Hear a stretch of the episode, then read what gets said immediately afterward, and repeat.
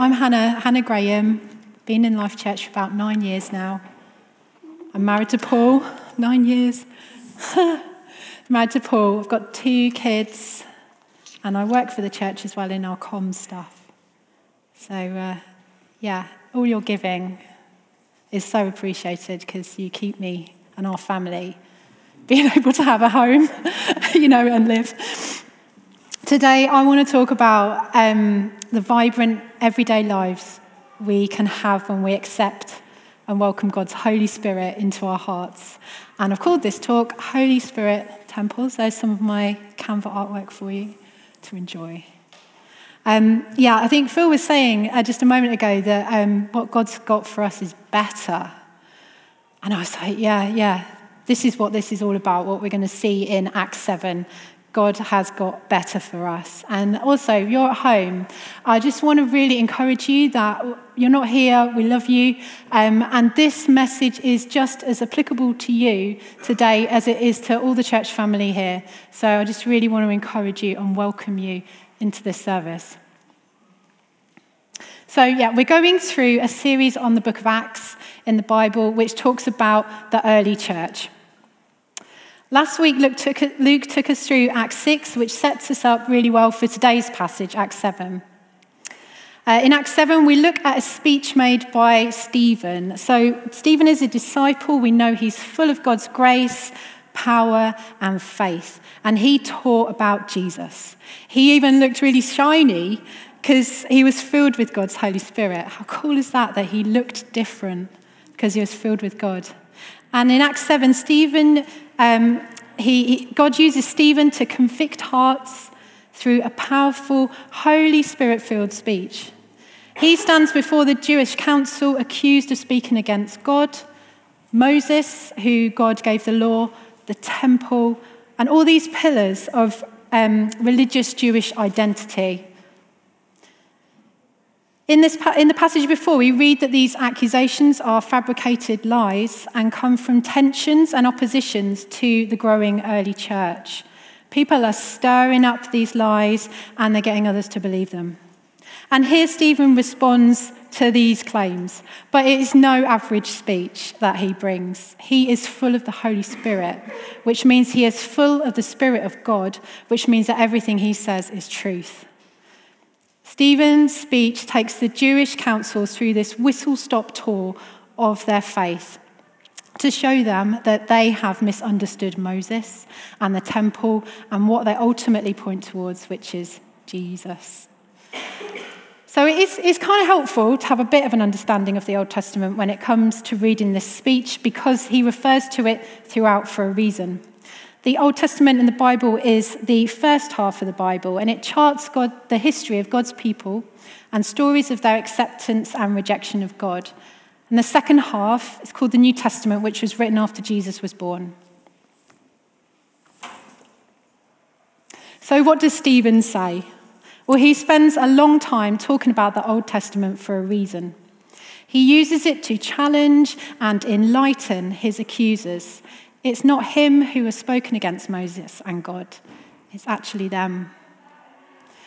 During the first half, he tells the story of God's people in the Old Testament up until Moses. Here we see a running theme of God's faithfulness, but their rejection of him and those he sent to rescue them. God promises them prosperity and security, and in return, he just asks for them to follow him. Abraham receives the promise from God, and circumcision was an act of acceptance and obedience and a reminder of God's promise. But the people repeatedly went their own way. You know, Joseph was rejected, and he was actually a saving tool. Moses was sent to save them, but he too was rejected. There's an ongoing theme going on there. We can see this in verse 25, where, Moses said, uh, where it says, Moses thought that his own people would realize that God was using him to rescue them, but they did not. Stephen contrasts God's faithfulness and forgiveness with their unfaithfulness and rejection of him. Thing is, the, pe- the people, they were never satisfied with God or those he sent. So they went their own way, and that didn't work out well for them. They experienced famine, oppressive masters, and wandered in the wilderness for 40 years. So we're going to pick up the scripture now from verse 35 when God sends Moses to Egypt to rescue his people from oppression. And my friend Ian is going to come and read that for us. This is the same Moses who they'd rejected with the words, Who made you ruler and judge? He was sent to be their ruler and deliverer by God Himself through the angel who appeared to him in the bush. He led them out of Egypt. He did wonders and miraculous signs in Egypt, at the Red Sea, and for 40 years in the desert. This is that Moses who told the Israelites, God will send you a prophet like me from your own people. He was in the assembly in the desert with the angel who spoke to him on Mount Sinai and with your fathers, and he received the living words to pass on to us. But our fathers refused to obey him. Instead, they rejected him and in their hearts turned back to Egypt. They told Aaron, Make us gods who will go before us.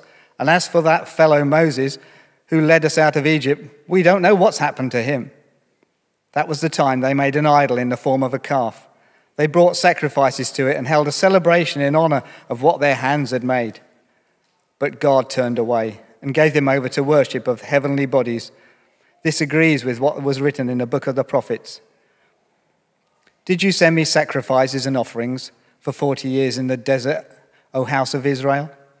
You have lifted up the shrine of Molech and the star of your god Rephan, the idols who you made to worship. Therefore, I will send you into exile beyond Babylon. Our forefathers had the tabernacle of the testimony with them in the desert, and it had made as God directed Moses according to the pattern he had seen. Having received the tabernacle, our fathers under Joshua brought it with them, and they took the land from the nations God drove out before them. It remained in the land until the time of David, who enjoyed God's favor and asked that he might provide a dwelling place for God of Jacob. But it was Solomon who built the house for him. However, the Most High does not live in the house made by men. As the prophet says, Heaven is my throne, and the earth is my footstool. What kind of house will you build for me? says the Lord. Or where will my resting place be? Has not my hand made all these things? You stiff necked people with uncircumcised hearts and ears, you are just like your forefathers. You always resist the Holy Spirit. Was there ever a prophet your fathers did not persecute? They even killed those who predicted the coming of the righteous one. And now you have betrayed and murdered him. You have received the law that was put in effect through the angels, but have not obeyed it. What a cliffhanger that it ends on there. Notice how the language changes at the end of this speech. It goes from our to your. Stephen really rounds on them at the end. You can kind of feel the heat rising, can't you? He's chastising is, is personal and it's offensive. You stiff necked people, your hearts and ears are still uncircumcised. Oh my goodness. That, that meant so much to these people. Stiff neck means stubborn, proud, difficult to lead. This was recognizable language at the time, used to describe God's people at other times in the Old Testament. They would have been super familiar with this. Actually, you know, stiff necked, I looked it up and it's, they refer to an ox who, like, they're plowing in the field. This was really familiar. And the ox was so stubborn that when they wanted to move it, it just would be like, no, I'm not moving around. That's, that's what stiff necked was. It was being compared to an ox. Uncircumcised hearts and minds refers back to Abraham and the promise. So this, they would have been really familiar with this as well. Uh, it means disobedience. So they've been disobedient to God's covenant and law. Stephen says they've made the same mistakes as their ancestors. They've rejected God and those he sent to rescue them. They've resisted the Holy Spirit, which is God's truth, and rejected Moses, who represents the law, and Jesus, who came to fulfill it. Stephen picks up on the temple as well, and he says, The Most High does not live in houses made by human hands. So, the temple God told them to build in the past, their place of worship had become misunderstood and idolized. They were worshipping the temple more than the one dwelling there, and they'd become stuck, really stuck in the ways of doing things, and they kind of put God in a bit of a box. Solomon, who had built the temple as directed by God, but he knew that even God couldn't be um, restricted to that place alone. And at his death, Jesus was even mocked for stating, Something greater than the temple is here. He was talking about himself. The law, the temple, the prophets all point to Jesus because Jesus is our ultimate rescuer. It's through Jesus' death and resurrection that God makes a new covenant with his people. We become the dwelling places of God. And when Jesus died, I really love this bit. There's like this really heavy old curtain in the temple, and, it, and it's, um, it's separating God from coming together and connecting with the people and having a relationship. And this, this massive curtain just rips in two. Such a significant symbol of what Jesus has done. It would have made such a racket. You know, it significantly just fell in two, signifying an invitation for us to come close to God and for God to come close to us. We can expect and enjoy this freedom today. Okay, that wasn't just for then, and it wasn't for just the people receiving this, it's for us today. God's home, his temple, transfers to us. God's presence, the Holy Spirit, comes into our hearts, and we become these living, breathing temples of God's Holy Spirit, and it is beautiful and it's powerful.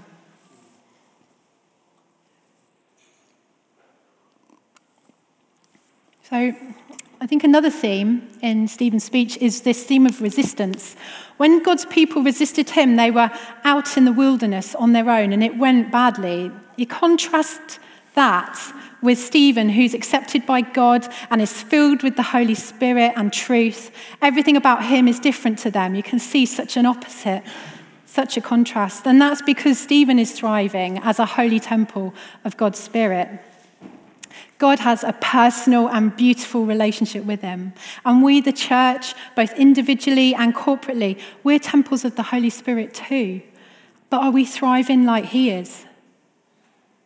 In 1 Corinthians, Paul writes to the early church to help them out. He says, Do you not know that your body is a temple of the Holy Spirit within you, whom you have from God?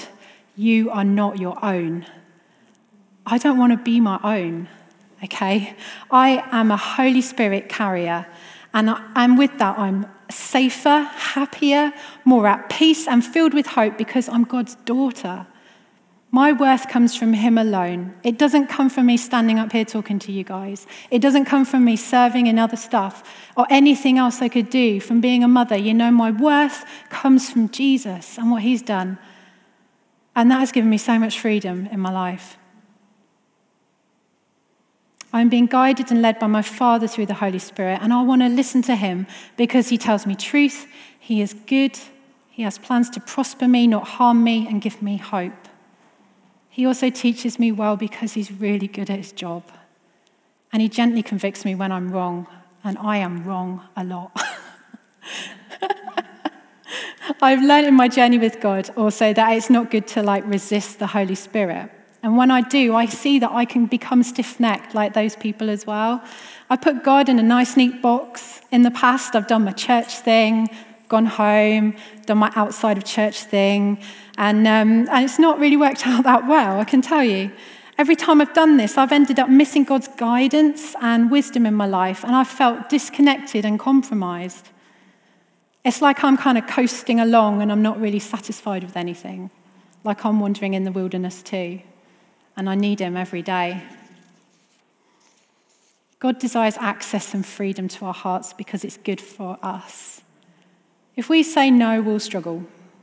But if we say yes to Him, He'll breathe life into us.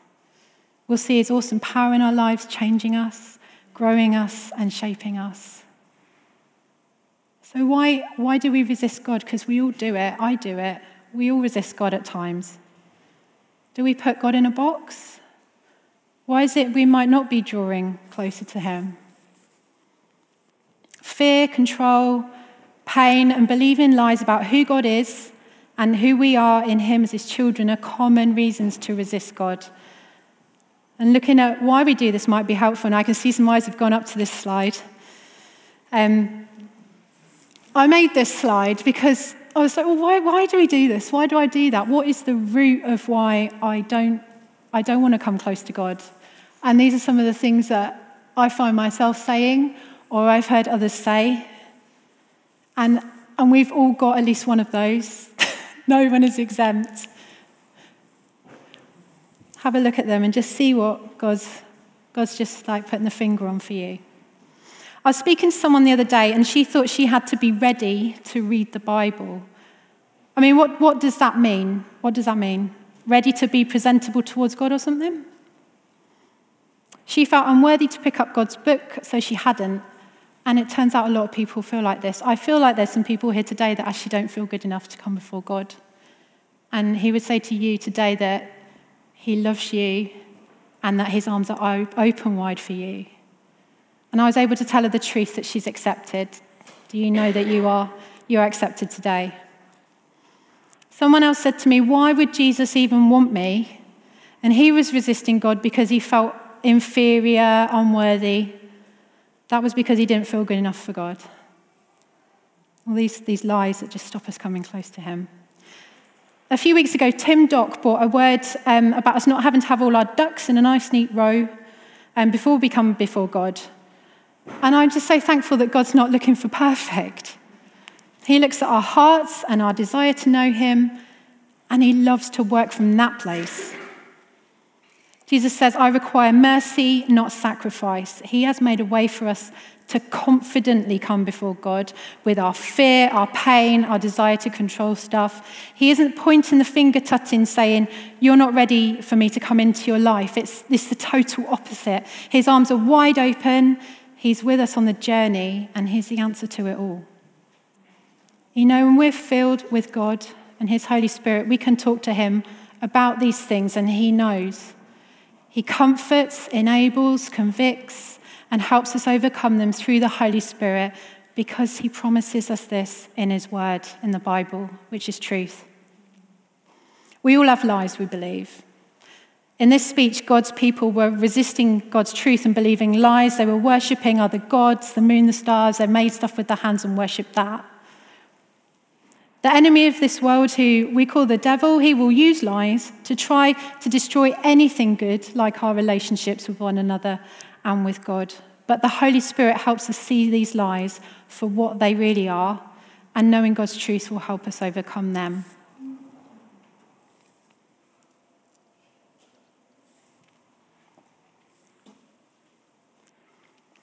Last year, I found that the Holy Spirit was convicting me about how I felt towards some friends.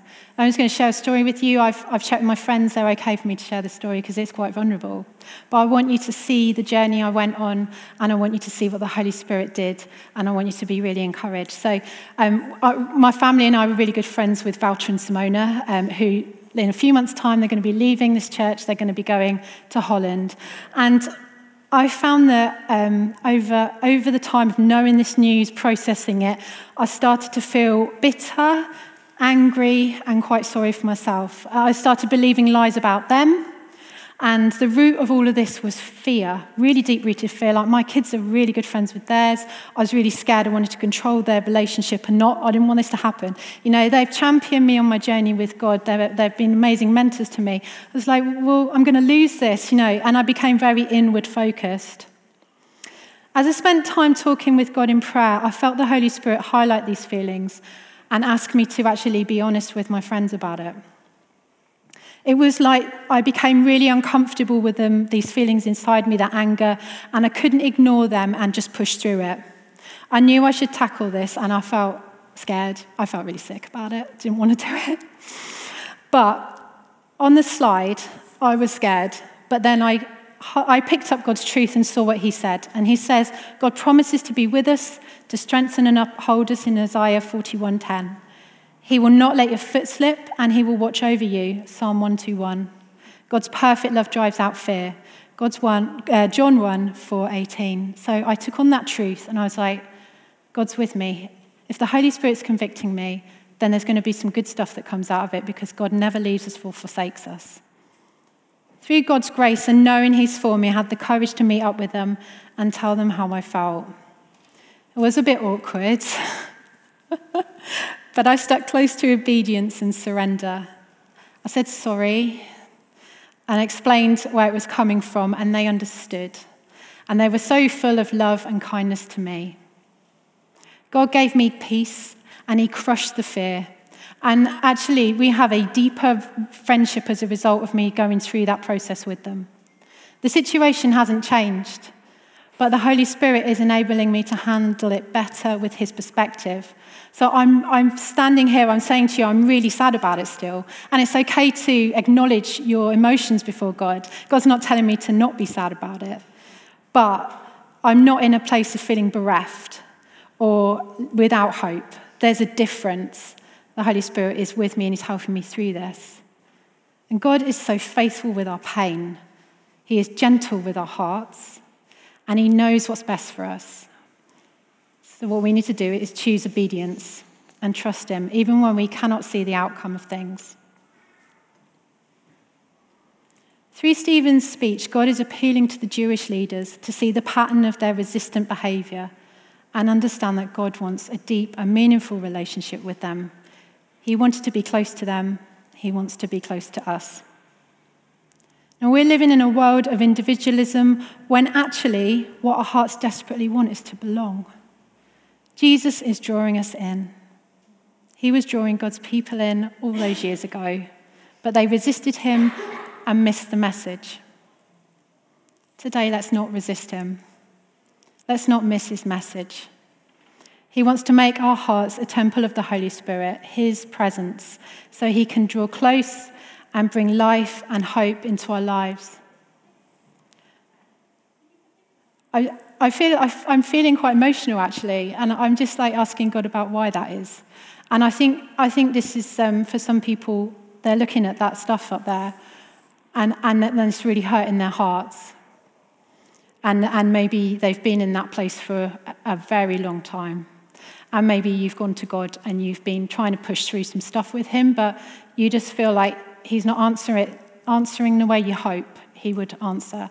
And, and actually, you're probably feeling a bit like, you know, it's just hopeless. This situation's hopeless. And I, I feel, I think that the Holy Spirit is just telling me that to encourage you that it's not hopeless. It's not hopeless because God is for you and He's not against you. And you need to pick up the word of God and find the truth in there and speak it over your lives and declare it because it's powerful. And the Holy Spirit comes to heal. I think He wants to heal today.